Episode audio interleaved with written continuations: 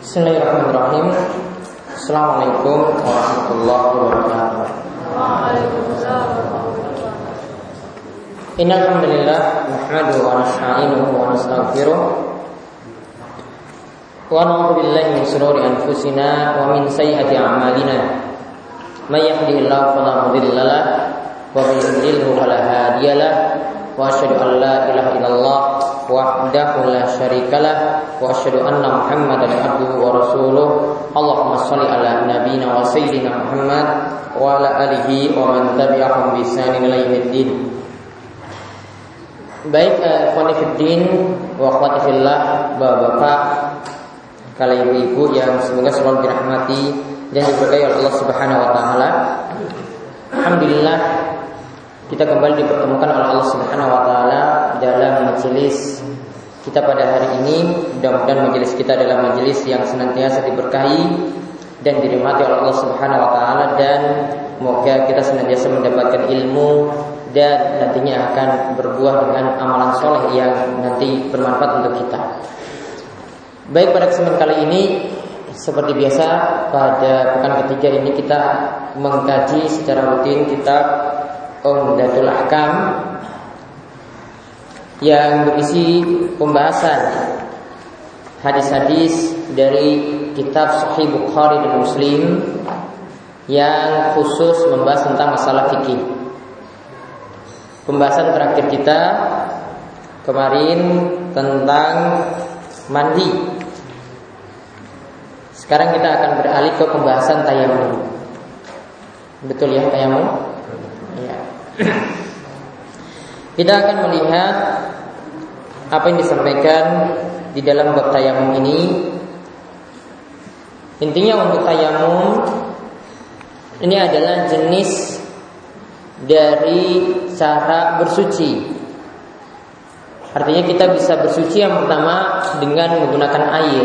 Ini asalnya, ini hukum asal. Kalau tidak dapat air, maka kita beralih atau berganti pada cara yang kita bahas saat ini, yaitu dengan tayamum, menggunakan debu atau segala sesuatu yang ada di permukaan bumi. Tayamum sendiri secara bahasa artinya al-qasdu. Tayamum secara bahasa itu artinya al-qasdu, artinya berkeinginan atau bermaksud melakukan sesuatu. Sedangkan secara istilah kata Syekh Abdurrahman bin Nashir As-Sa'di, maksud tayamum adalah mashul wajhi wal yadaini bitturabi ala wajhin makhsusin, yaitu mengusap wajah dan kedua telapak tangan menggunakan turab, ya, menggunakan debu ala wajhin maksusin, dengan tata cara yang khusus. Intinya untuk dalil-dalil yang bicarakan tentang masalah tayamum, kata Syekh Abdurrahman bin Nashir As-Sa'di, ini telah dibuktikan dalam Al-Quran. Kemudian juga ada dalil pendukung dari As-Sunnah, hadis Nabi Sallallahu Alaihi Wasallam. Kemudian juga berdasarkan ijma', kesepakatan para ulama, tayamum itu disyariatkan. Dan tadi kita sudah singgung bahwasanya tayamum ini adalah pengganti air. Artinya ketika kita dalam keadaan berhadas kecil tidak mendapati air untuk berwudu, maka kita ganti menggunakan debu atau tayamum. Kalau kita juga ketika berhadas besar, contoh hadas besar apa? Contoh hadas besar, hmm? hadas besar, junub, apa lagi? Apa? Hadas besar, sering pakai bekas hitam, itu loh, ya. Contoh yang lainnya, ya, berhadas besar berarti mendapati haid dan nifas. Ada lagi?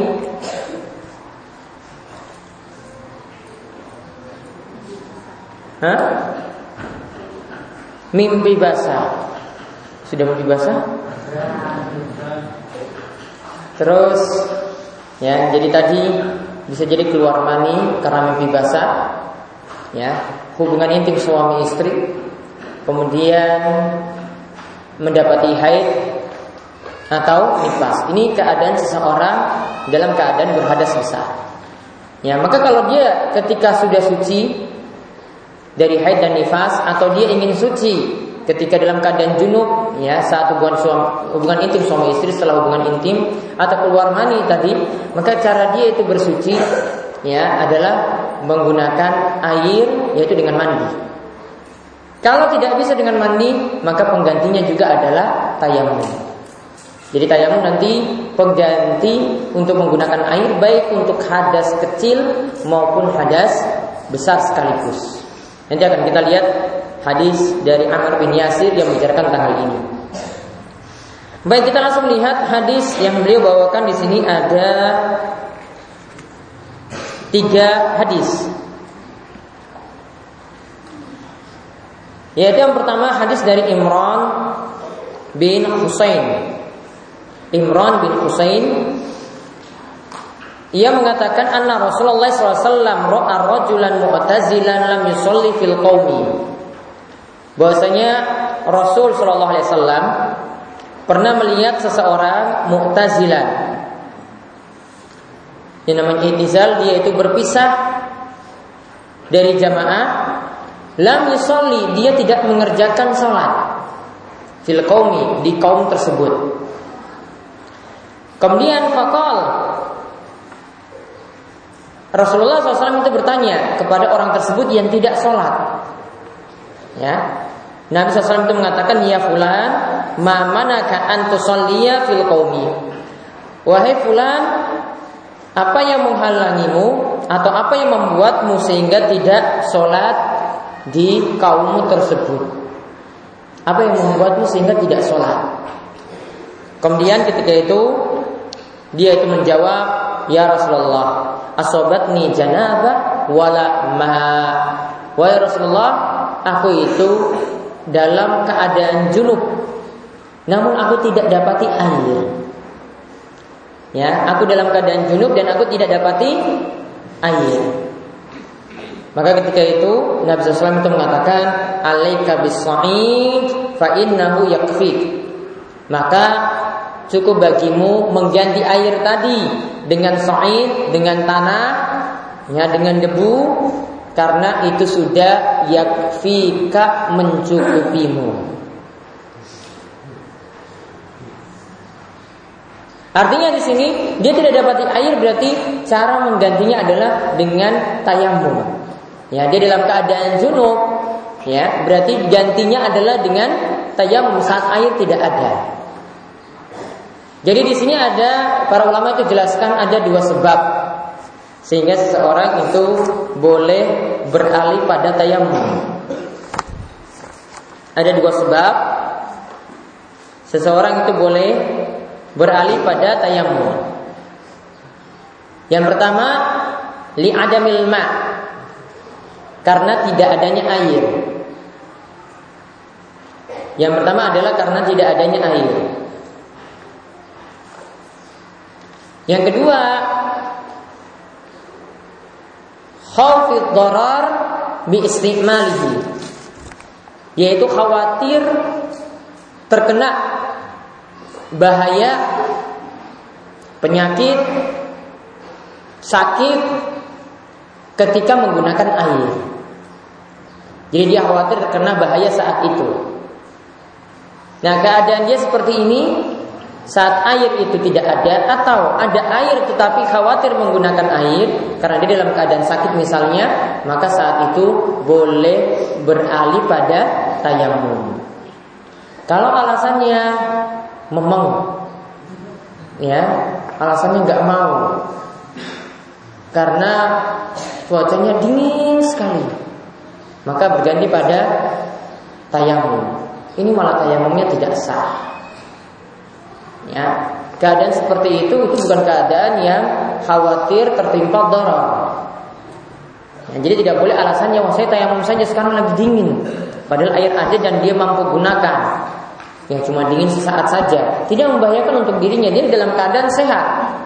Maka kalau dia beralih kepada tayamum, malah tayamumnya tidak sah. Dia harus tetap menggunakan air. Nah, kemudian lihat di sini orang yang tadi dikatakan oleh Nabi shallallahu alaihi wasallam tadi yang tidak sholat di kaumnya karena alasannya junub, tidak mendapati air. Ini berarti orang yang tidak tahu. Maka si Sa'di itu mengatakan al-jahil ma'zurun. Orang yang tidak tahu itu termasuk orang yang mendapati uzur. Orang yang tidak tahu termasuk orang yang mendapati uzur. Artinya dia dimaafkan. Namun di sini keadaan tidak tahu itu ada dua macam. Yang pertama, tidak tahu karena nggak peduli, nggak mau cari tahu, maka orangnya terkena dosa. Nggak mau belajar, nggak mau menuntut ilmu, nggak mau mendalami hukum Islam, nggak mau mendalami apa itu tayamum, apa itu wudu.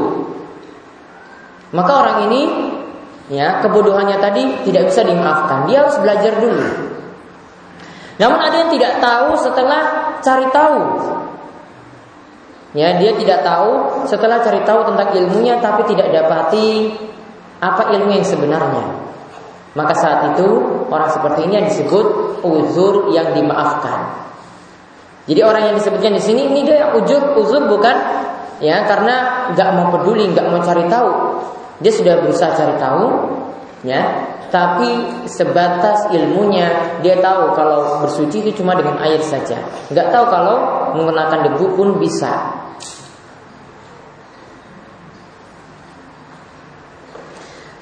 Kemudian hadis ini juga menunjukkan, hadis Imran bin Husain di sini juga menunjukkan bahwa tayamum itu bisa menggantikan hadas besar, bisa mensucikan hadas besar, atau menggantikan bersuci untuk menghilangkan hadas besar.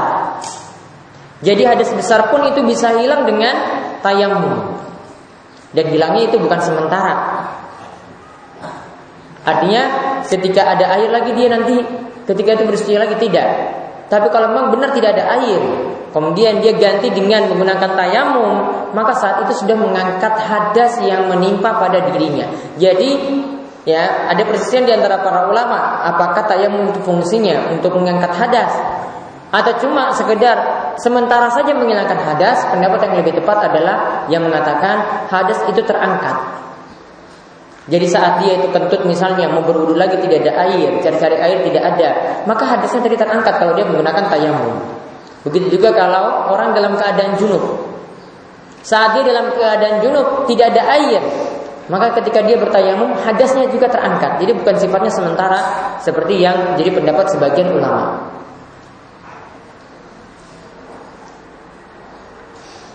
Kemudian di sini dikatakan bahwasanya tayamum itu dengan menggunakan sa'id. Yang dimaksudkan dengan sa'id ini bukan hanya debu.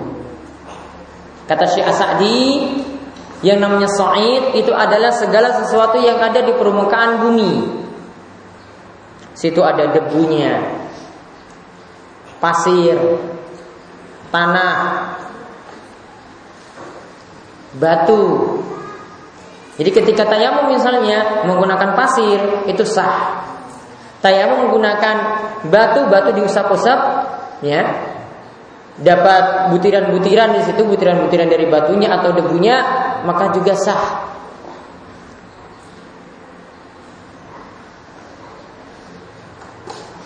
Atau jika sama sekali tidak ada debu, ya, itu pun sah. Namun ingat asalnya sesuatu yang ada di permukaan bumi. Kalau kaca, kacanya itu mulus, tidak ada debu, tidak boleh digunakan untuk tayamum. Jok mobil, ya, mobil ya, kita ketika berada di mobil usap-usap, ya, jok mobilnya mulus, tidak ada debu sama sekali, maka tidak boleh digunakan untuk tayamum. Tembok, kalau mulus tidak ada debunya sama sekali, yang ada cat, cat itu bukan permukaan bumi, sehingga tidak boleh digunakan untuk tayamum. Kecuali kalau ada debunya di situ, nempel debu, di usap-usap ada debu yang nempel, maka itu bisa digunakan untuk tayamum. Dan ini adalah pendapat yang lebih tepat.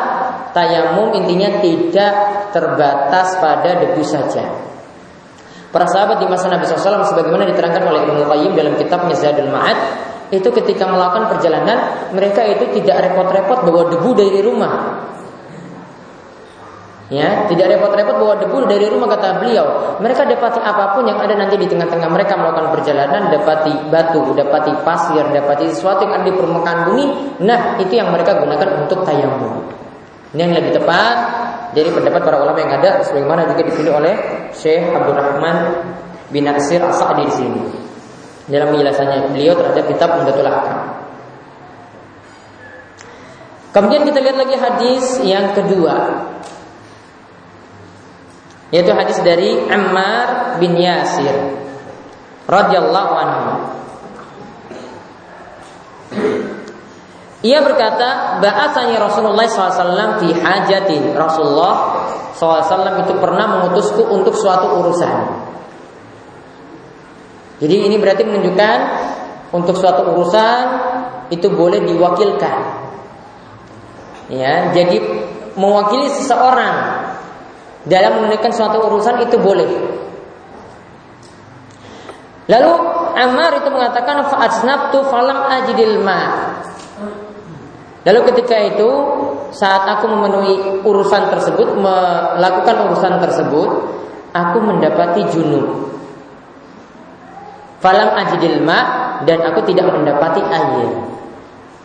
Berarti apa yang dilakukan kalau tidak dapati air? Ganti apa? Dalam keadaan junub tidak dapat air, berarti ganti tayamum.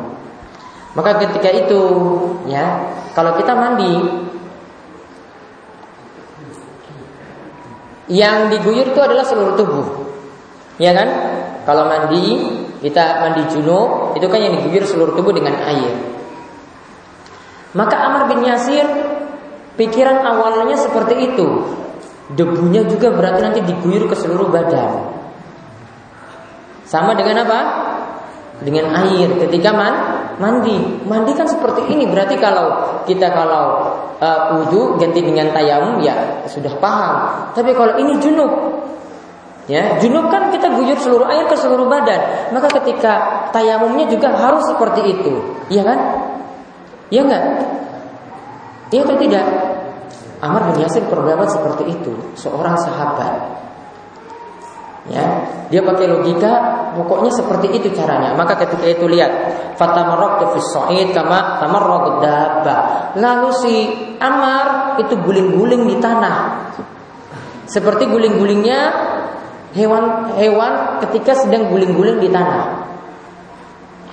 Pernah lihat kiri anjing itu guling-guling di tanah, nah kayak gitu. Dia guling-guling seperti itu.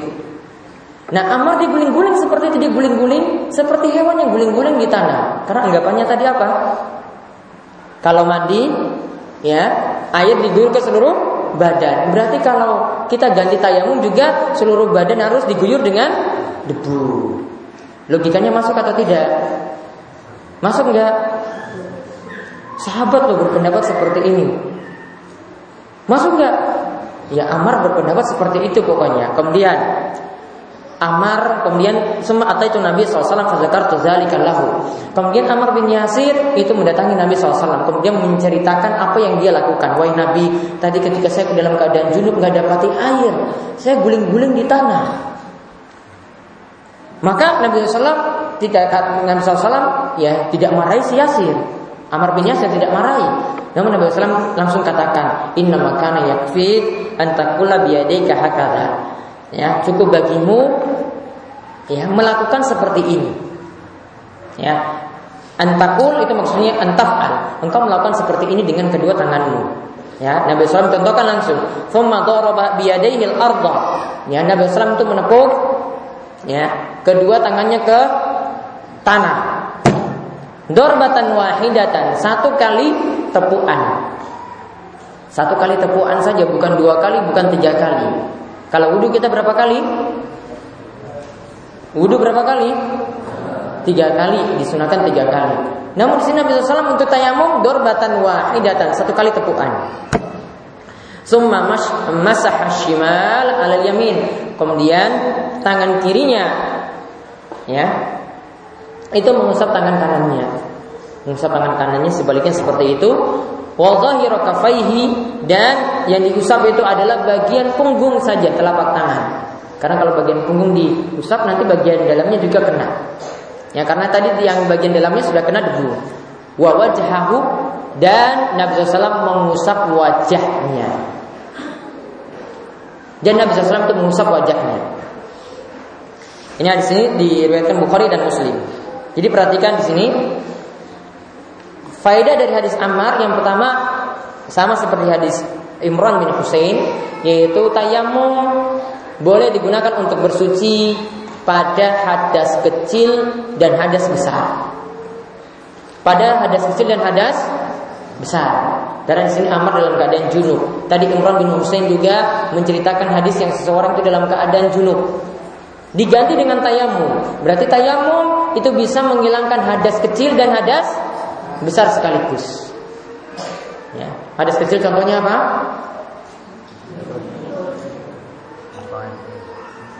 Yang belakang kecamatan. Hadas kecil contohnya apa? Nah, kentul. Belakangnya lagi, coba yang itu bangunin coba. Nah.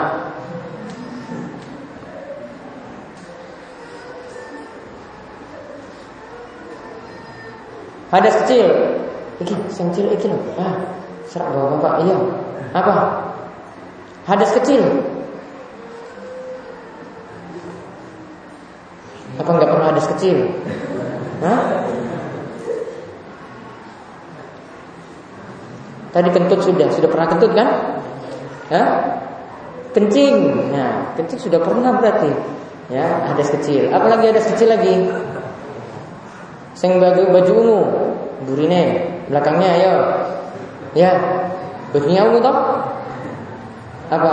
Hadas kecil. Hmm? Buang air besar. Tadi kencing, buang air kecil, buang air besar, kentut. Nah, ketika hadas kecil ya tidak dapati air, maka ganti tayamum. Hadas besar tadi yang kita sudah bahas juga tidak dapati air, ganti tayamum. Nah, itu faedah yang pertama. Kemudian faedah yang lainnya lagi, tayamum itu dengan satu kali tepukan. Satu kali tepukan ini untuk wajah dan telapak tangan.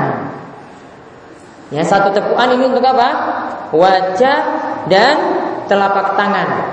Jadi tidak ketika mengusap wajah, ya kita tepuk ya sekali ya. Sudah, ini langsung digunakan untuk wajah, lalu tangan, kedua telapak tangan sudah. Tidak perlu diulangi untuk wajah sendiri, lalu untuk tangan lagi sendiri, tidak perlu diulangi seperti itu. Cukup satu tepukan tadi untuk wajah dan telapak tangan.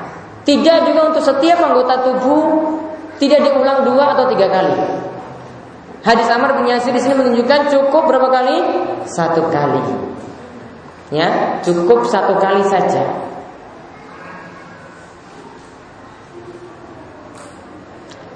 Kemudian hadis Ammar bin Yasir di sini menunjukkan tadi urutannya ketika tayamum. Lihat ya, Ammar bin Yasir tadi mengatakan dalam hadis ini summa masaha shimal alal yamin. Jadi tangan dulu, baru setelah itu wajhahu, lalu mengusap wajah.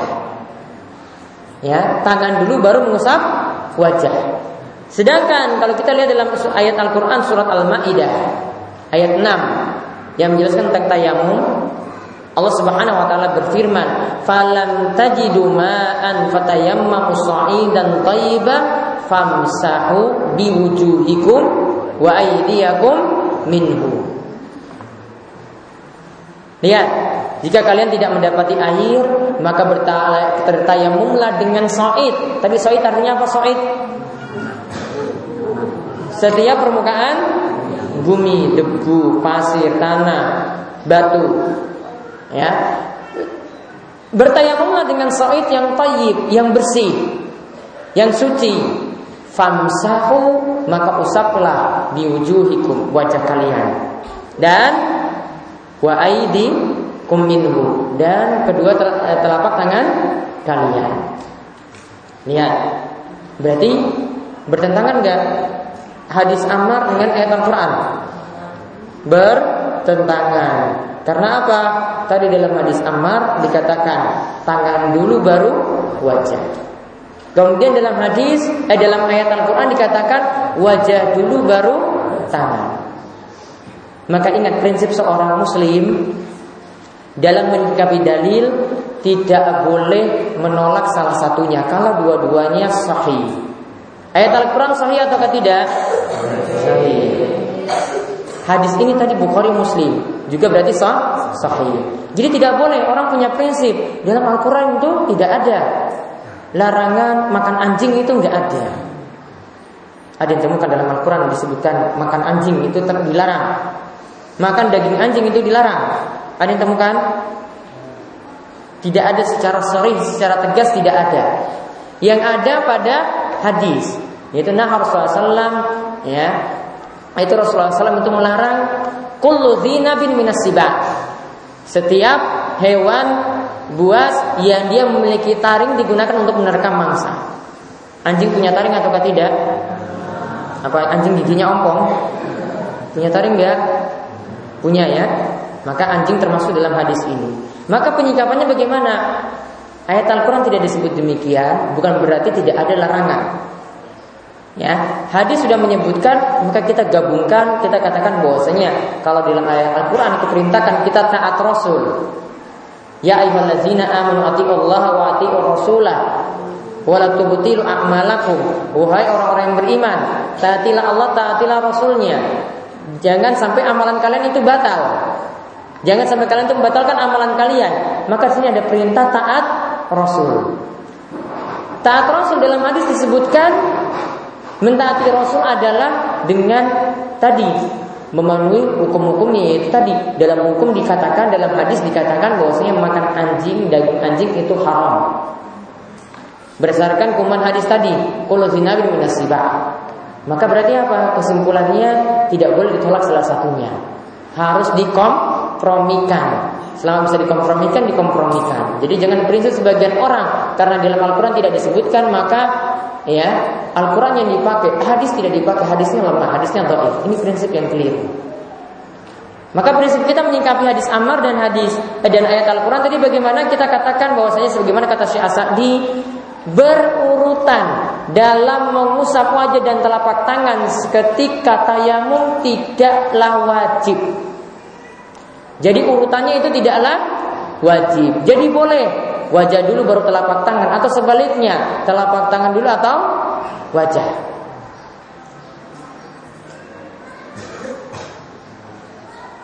Ya, jadi boleh seperti itu. Namun yang paling bagus ikuti seperti yang di ayat Al-Quran, karena sudah menunjukkan tartib dengan kata summa.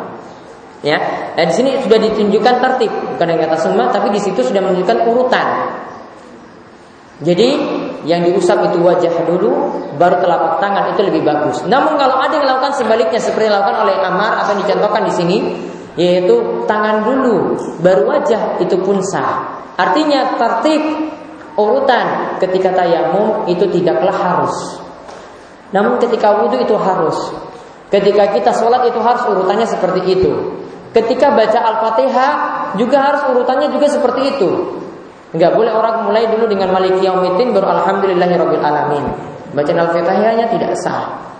Ya, harus mulai secara berurutan seperti itu. Tertibnya sudah ada. Namun kalau untuk tayamum tidak berlaku demikian.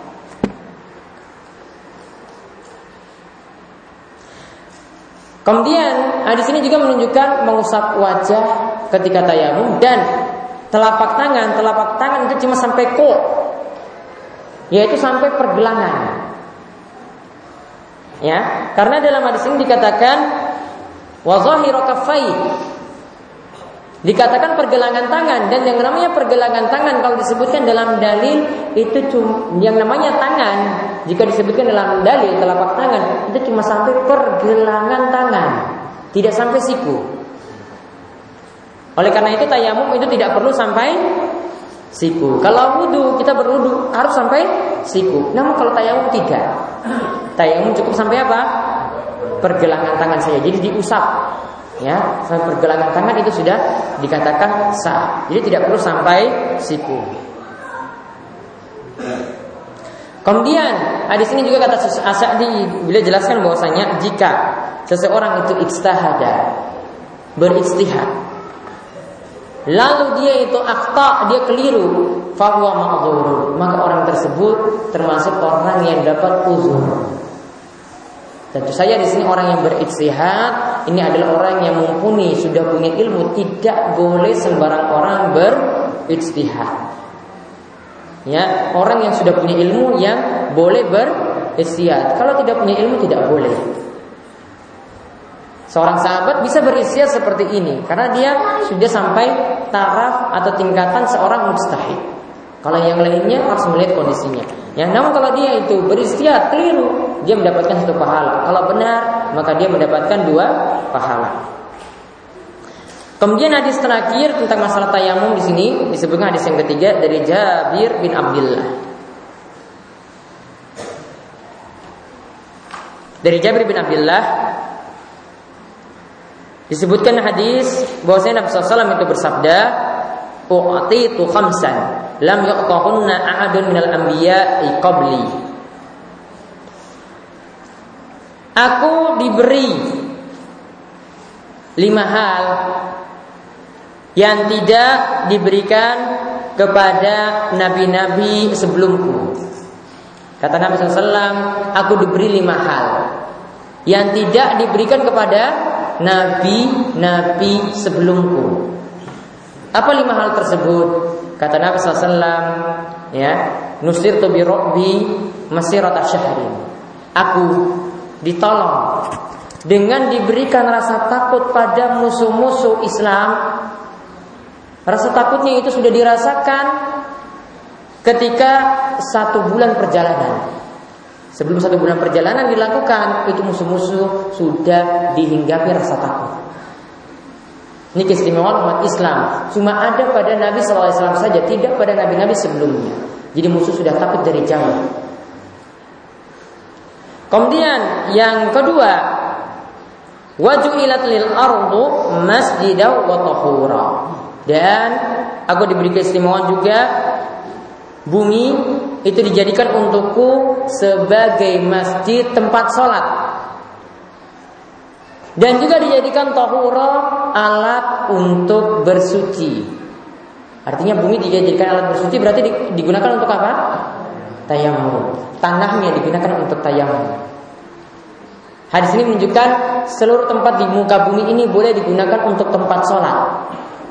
Di rumah boleh untuk sholat, di masjid boleh untuk sholat, di tanah lapang boleh untuk sholat, kecuali di dua tempat. Apa di dua tempat? Tempat pemandian dan dan di kuburan, ya, area pemakaman. Tidak boleh digunakan untuk sholat di situ, kecuali untuk satu sholat, yaitu sholat jenazah. Namun sholat jenazah tidak ada rukuk, tidak ada sujud di situ.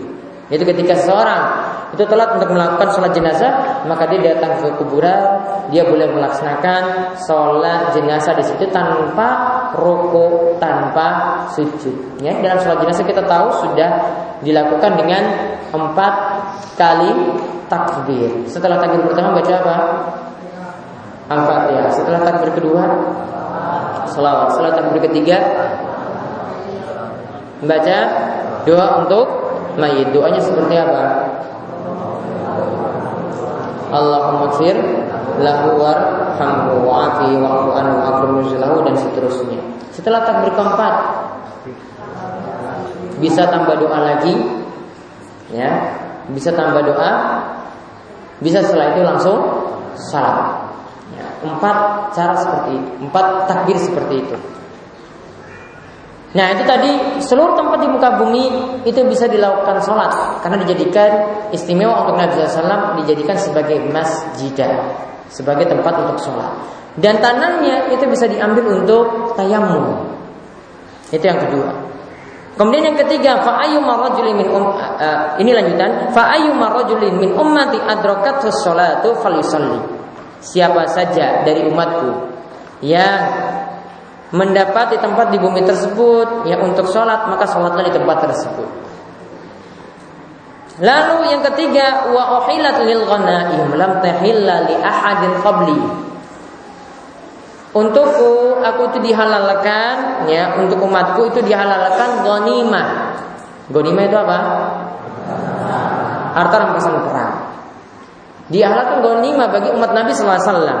Lam tahila li ahadin qabli, tidak halal bagi umat-umat sebelumku di masa Bani Israil.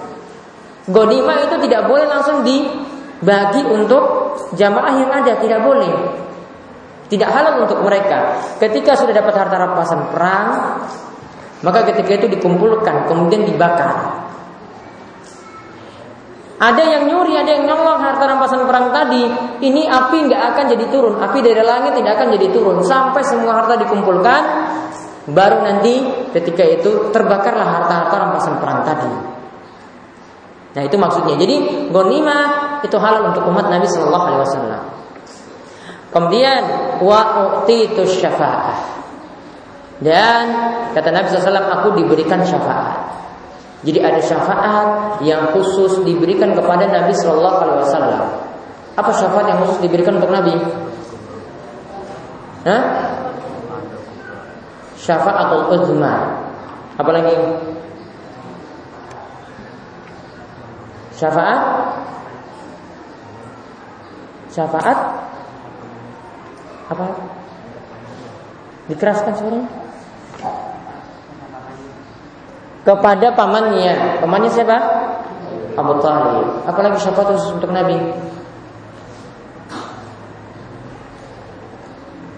Yang belakang tadi, yang tidur tadi? Ya, baju putih. Apa syafaat untuk Nabi? Hah? Siapa yang masuk surga pertama kali? Siapa yang masuk surga pertama kali? Nabi sallallahu alaihi wasallam. Malaikat tidak akan membukakan pintu surga kecuali untuk Nabi sallallahu alaihi wasallam masuk terlebih dahulu. Itu syafaat untuk Nabi sallallahu alaihi wasallam. Apalagi yang lainnya? Syafaat khusus untuk Nabi.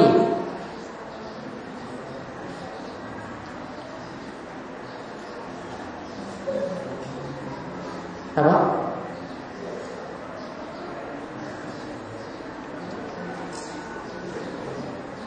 Matadri? Datang juga. Dengan dapat syafaat Nabi tapi nggak tahu syafaat gimana? Ya? Sang pecuci tahu? Nggak tahu. Syafaat untuk pelaku dosa besar. Sebagaimana kata Nabi sallallahu alaihi wasallam, syafaati li ahlil kabairi min ummati. Syafaatku ditujukan bagi pelaku dosa besar dari umatku. Ya, jadi syafaat Nabi sallallahu alaihi wasallam bisa untuk pelaku dosa besar juga. Yang pelaku dosa besar di sini adalah orang yang bertauhid namun dia terjerumus dalam dosa besar. Ya. Namun kalau ahlul kabair, pelaku dosa besar tapi berbuat syirik, tidak akan mendapatkan syafaat. Jadi maksudnya sini adalah pelaku dosa besar yang bertauhid.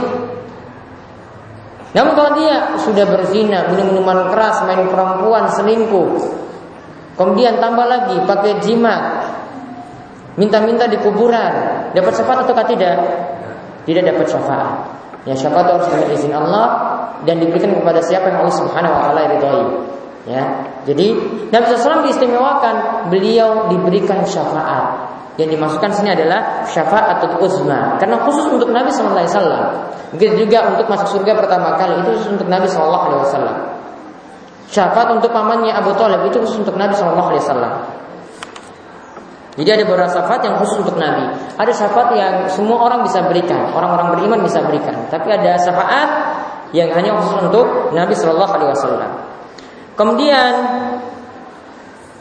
dikatakan yang terakhir di sini, keistimewaan diberikan kepada Nabi Shallallahu Alaihi Wasallam adalah wa kana nabiyyu yub'atsu ila qaumihi wa bu'istu ila nasi ammatan. Dan Nabi itu diutus untuk kaumnya saja. Nabi-nabi yang lain itu diutus untuk kaumnya saja. Sedangkan aku, kata Nabi sallallahu alaihi wasallam, aku itu diutus kepada seluruh manusia. Jadi risalah wahyu nubuwah yang dibawa oleh Nabi sallallahu alaihi wasallam itu bukan hanya untuk bangsa Arab saja. Ya, bukan hanya untuk orang Arab saja. Orang yang di Afrika, orang yang di Asia, orang yang di Eropa, orang yang di Amerika, semuanya mendapatkan risalah ini. Ditujukan untuk semua, seluruh umat manusia, bukan hanya untuk kalangan Arab saja. Kalau nabi-nabi yang lainnya diutus untuk kaumnya, tapi kalau Nabi sallallahu alaihi wasallam, ya syafa, uh, dia membawa risalah ditujukan kepada seluruh manusia.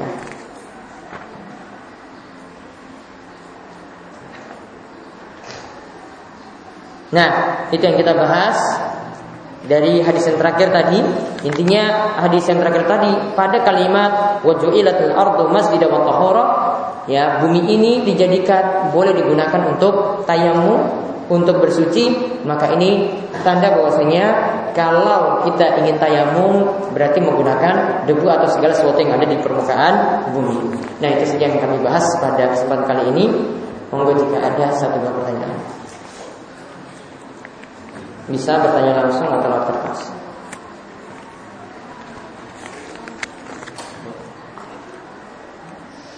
Konfidin azami Allah wa'ayakum. Demikian tadi kajian yang telah Ustaz Abdullah sekarang kita utara sampaikan. Silakan yang ada pertanyaan bisa langsung bertanya atau ditulis.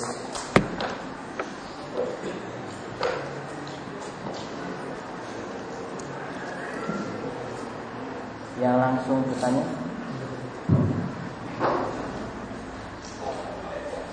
ada yang langsung bertanya? Monggo, ada mic bisa digunakan.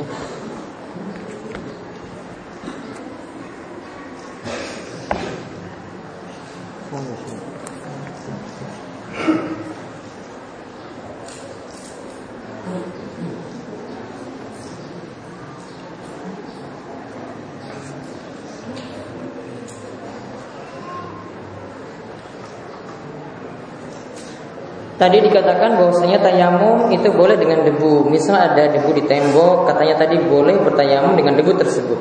Bagaimana jika kita bertayamum memakai debu yang menempel di telapak kaki kita? Karena debu tersebut termasuk permukaan bumi. Dan kita mengusapkan tangan kita ke telapak kaki kita lalu buat tayamum. Apakah boleh melakukan seperti itu? Jawabannya boleh.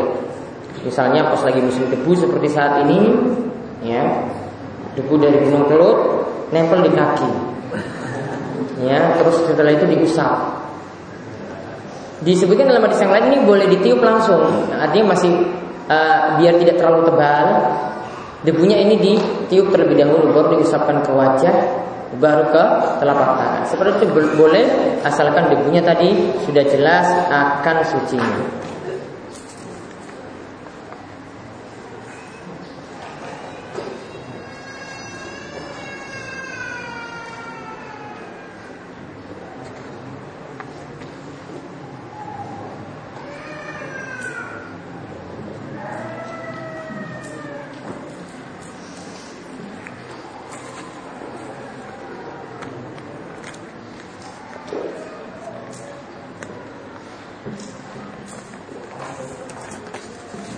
Kemudian yang kedua,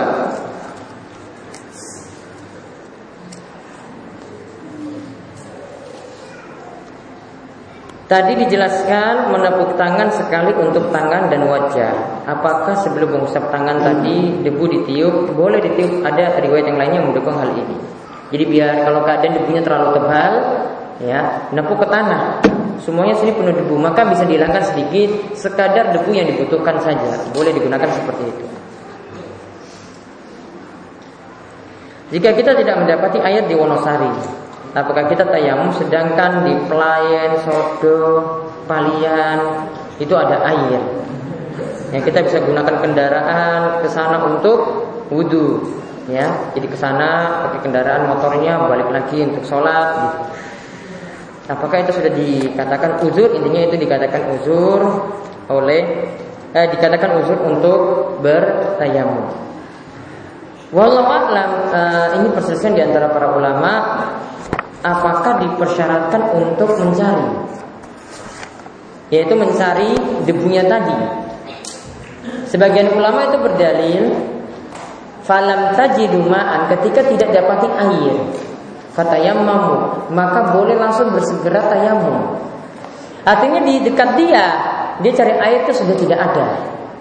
Jadi sebagian ulama itu tidak mempersyaratkan mencari, artinya dia sudah berusaha cari di sekitarnya saja, tidak pergi ke tempat yang jauh, ya, tidak pergi ke ada tempat yang ada airnya, dia sudah berusaha cari di sekitarnya semampunya, tidak dapati air, lalu fatayamam, dia bertayamum, itu sah.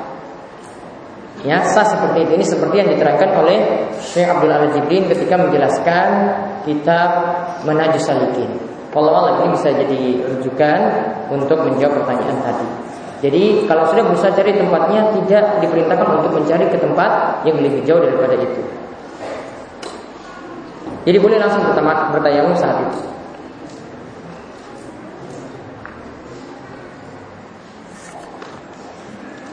Apakah seorang yang menyentuh wanita yang bukan istrinya dapat membatalkan wudu seperti yang masyhur di kalangan kita? Iya.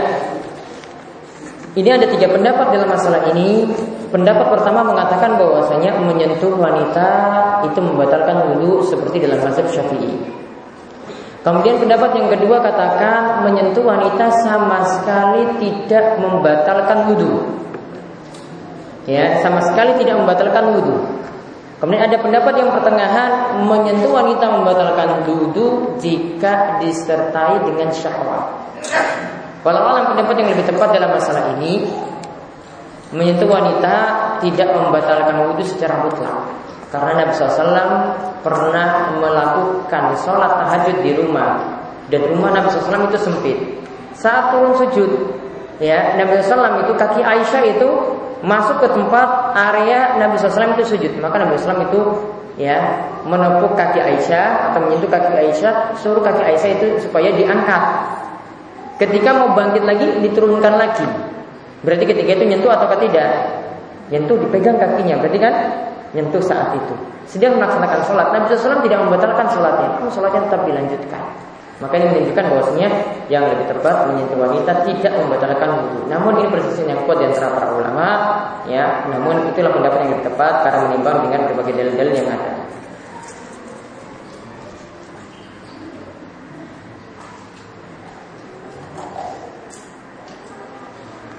Apakah tetap wajib mandi junub ketika seseorang berada di kutub, kemudian ketika ia mandi maka ia tidak bisa beraktivitas? Kalau memang tidak ada air dan masih bisa menggunakan sarana yang lainnya sebagai pengganti air, misalnya ada air yang bisa dicairkan, ada es yang bisa dicairkan, maka tetap gunakan air saat itu setelah dicairkan. Itu salah satu solusi yang bisa ditempuh. Jadi cari dulu air, ya, artinya gunakan air dulu, es yang dia dapat dia cairkan, kemudian digunakan itu untuk mandi saat itu.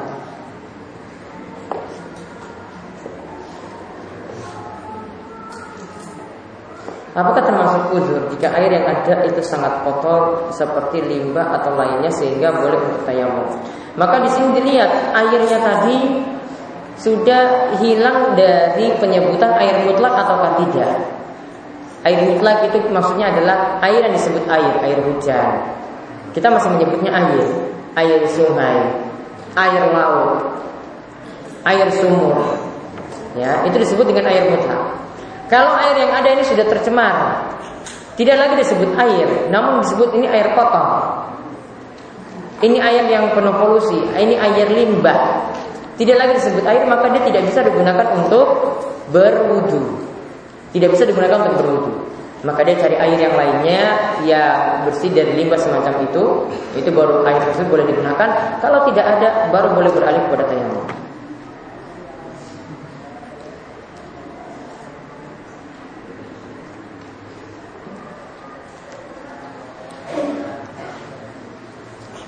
Bagaimana jika seandainya kita sudah bertayamum, ya, lalu menemukan air, ya, menemukan air tetapi air itu sangat sedikit, ya, jumlah airnya sedikit, apakah tayamum kita itu batal? Maka di sini lihat, kalau kita sudah melaksanakan sholat, ya, jadi keadaannya bisa kita sudah melaksanakan sholat baru dapati air. Jadi sholat sudah dilaksanakan baru dapati air saat itu. maka ya sholatnya tadi tetap sah, karena dapati air sudah sholat. Kalau dapati air sebelum sholat dilaksanakan, dapati air sebelum sholat dilaksanakan, tadi sudah bertayamum, maka harus diganti tayamumnya lagi dengan berwudu. Nah sekarang masalahnya adalah jika airnya tadi didapati ini sudah bertayamum di awal, di tengah-tengah sholat, apakah boleh dibatalkan sholatnya terus kita berwudu dengan air, ataukah tetap lanjutkan sholatnya? Wallahu a'lam. Yang lebih tepat di sini adalah tetap melanjutkan sholatnya. Kemudian saat itu ya dia tetap menggunakan keadaan tayamumnya saja, tidak perlu berganti kepada air karena sudah berada dalam sholat. Karena tidak ada dalil yang mengatakan bahwasanya kalau tengah-tengah sholat dapati air maka sholatnya jadi batal. Tidak ada dalil yang mengatakan demikian. Jadi di sini lihat tiga kondisi tadi, air didapati kapan? Ya, apakah sesudah sholat, sebelum sholat, ataukah di pertengahan sholat?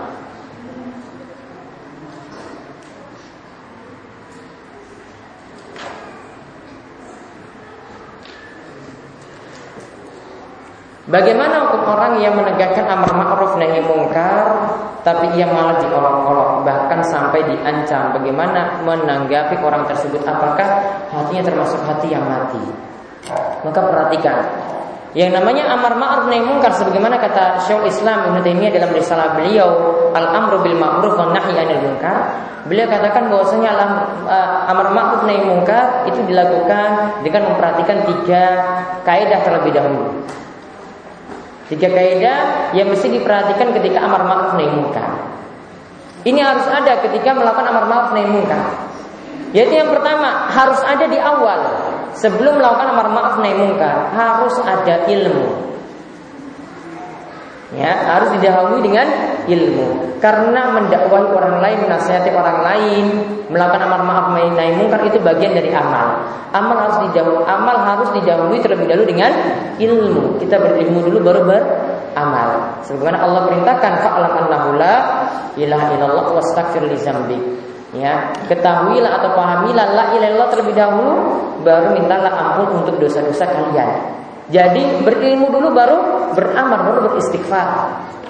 Tidak boleh posisinya sebaliknya. Maka orang kalau mau berdakwah, mau melakukan amar ma'ruf nahi munkar harus disertai ilmu.